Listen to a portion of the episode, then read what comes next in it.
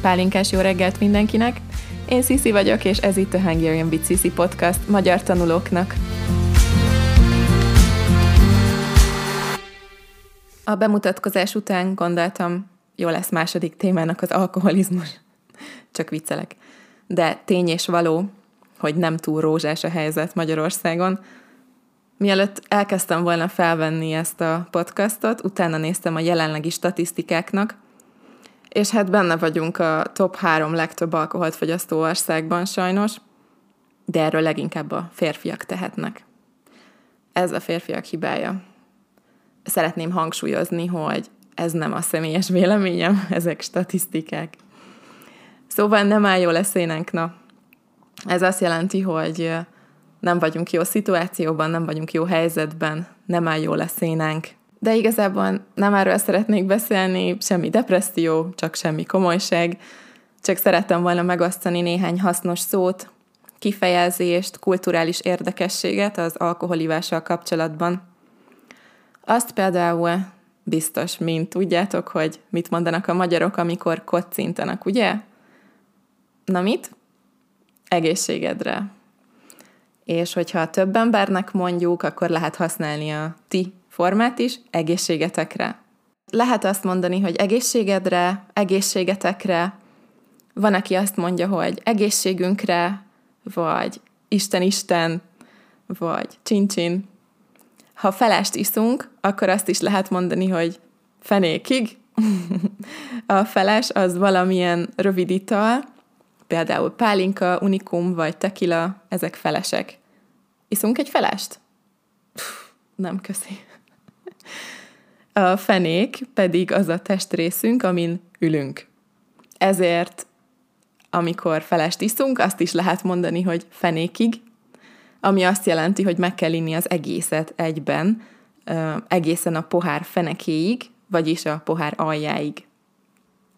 Egy másik verzió, amit szerintem fiatalabbak többet használnak, az a húzóra. Húzóra ami szintén azt jelenti, hogy meg kell inni egy hajtásra az alkoholt, ami a feles pohárban van. Régi szép idők. Hála Istennek már egy ideje képtelen vagyok bármilyen felest inni. Amikor egyetemista voltam, akkor hm, sajnos eléggé hozzájárultam a jelenlegi statisztikákhoz az alkoholfogyasztást illetően, Előfordult, hogy már reggel tízkor a pohár fenekére néztünk a csoporttársaimmal, de mentségünkre legyen szólva, hogy egy kocsma volt a kampusz közepén. Bizony. Uh-huh. Szóval igazából nem a mi hibánk volt. Na de ami volt, elmúlt. Ma már egy pohár bortól is becsicsentek, és két korty pohár bortól másnapos leszek, úgyhogy hm, azt hiszem öregszem. Lehet, hogy már észrevettétek, amikor magyarokkal beszéltek, hogy a beszélt nyelvben sokszor azt mondjuk, hogy azt hiszem, ahelyett, hogy azt hiszem. Ez egy ilyen összevont forma. Azt hiszem, azt hiszem. Sajnos írásban is használjuk, cseten vagy SMS-ben. Szerintem elég gyakori forma, leginkább fiatalok között.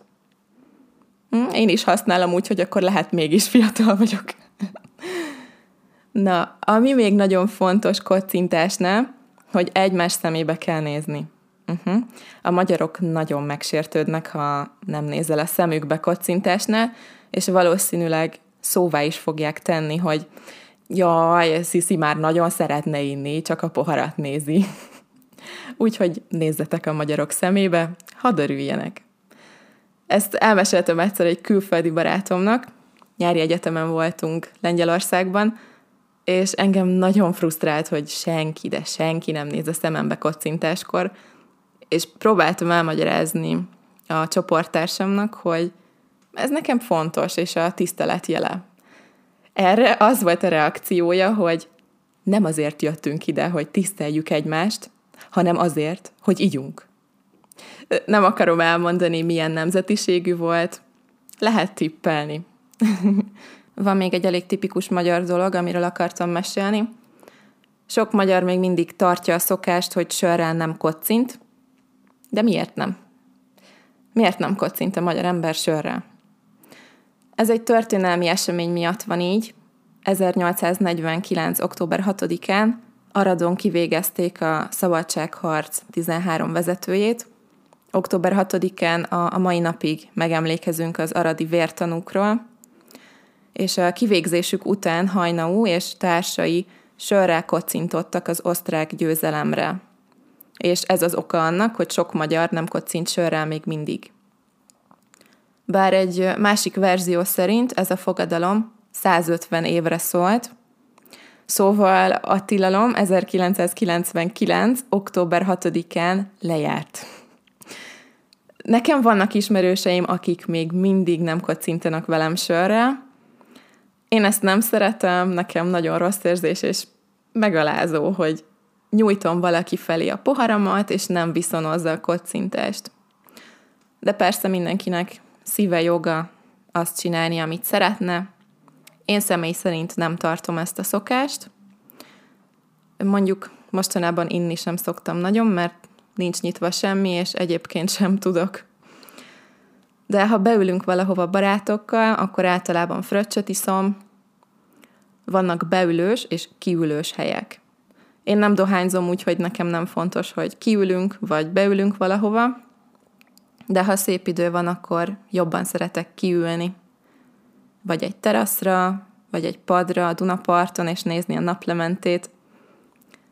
Na, szóval általában fröccsöt iszom, és nagyon-nagyon sok fajta fröccs van, most nem fogom felsorolni mindegyiket, de mindegyiknek más neve van, attól függően, hogy hány deci szódavíz és hány deci bor van benne. A kis fröccs az egy deci szóda, egy deci bor. A hosszú lépés az két deci szóda és egy deci bor. A nagy fröccs az egy deci szóda és két deci bor. A maci fröccs az egy nagy fröccs málna szörpel. És még van sok fajta ezekből, szóval a magyarok általában nem úgy rendelnek, hogy öm, két deci bort és egy deci szódát szeretnék, hanem, hanem akkor azt mondjuk, hogy egy nagy fröccsöt szeretnék. És a pultos, a pultos tudni fogja, hogy, hogy, hogy az mi, és hogy kell csinálni. De sokszor egyáltalán nem kell elmenni sehova alkoholért, mert a legtöbb magyar embernek van otthon házi bora és házi pálinkája. Szerintem a magyarok köztudottan híresek arról, hogy kreatívak és ügyesek, mert ugye a legtöbben nem tudnak profi felszerelést megengedni maguknak, nincs rá elég pénzük, de valahogy mégis mindenkinek készül házi bor vagy házi pálinka. Ezeket szinte soha nem kell boltban venni, ha a családban nincs, amit nehezen tudok elképzelni, akkor biztos, hogy egy közeli ismerősnek vagy barátnak van otthon a polcon, vagy az asztal alatt. Olyan ez, mint a balatoni nyaraló. Biztos vagyok benne, hogy szinte minden magyarnak van olyan ismerőse, akinek van házi bora, házi pálinkája, vagy egy balatoni nyaralója. Most egyébként szerintem biztos még jobban megugrott a pálinka fogyasztás Magyarországon a koronavírus óta, mert közismert tény, hogy a pálinka a legjobb fertőtlenítő, természetesen. És ha gurgulázol vele, akkor minden bacilust megöl. Én csak egy nyelvtanár vagyok, erről nem tudok orvosi szempontból nyilatkozni, de megmutatom, mit jelent a gurgulázik. Amikor valamilyen folyadék, például víz vagy pálinka van a szádban, és ezt csinálod. Most gurguláztam. Vízzel. Akartam még mesélni egy érdekességet a rendeléssel kapcsolatban.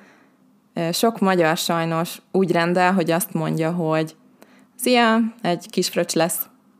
És ez nagyon udvariatlan, nagyon bunkó.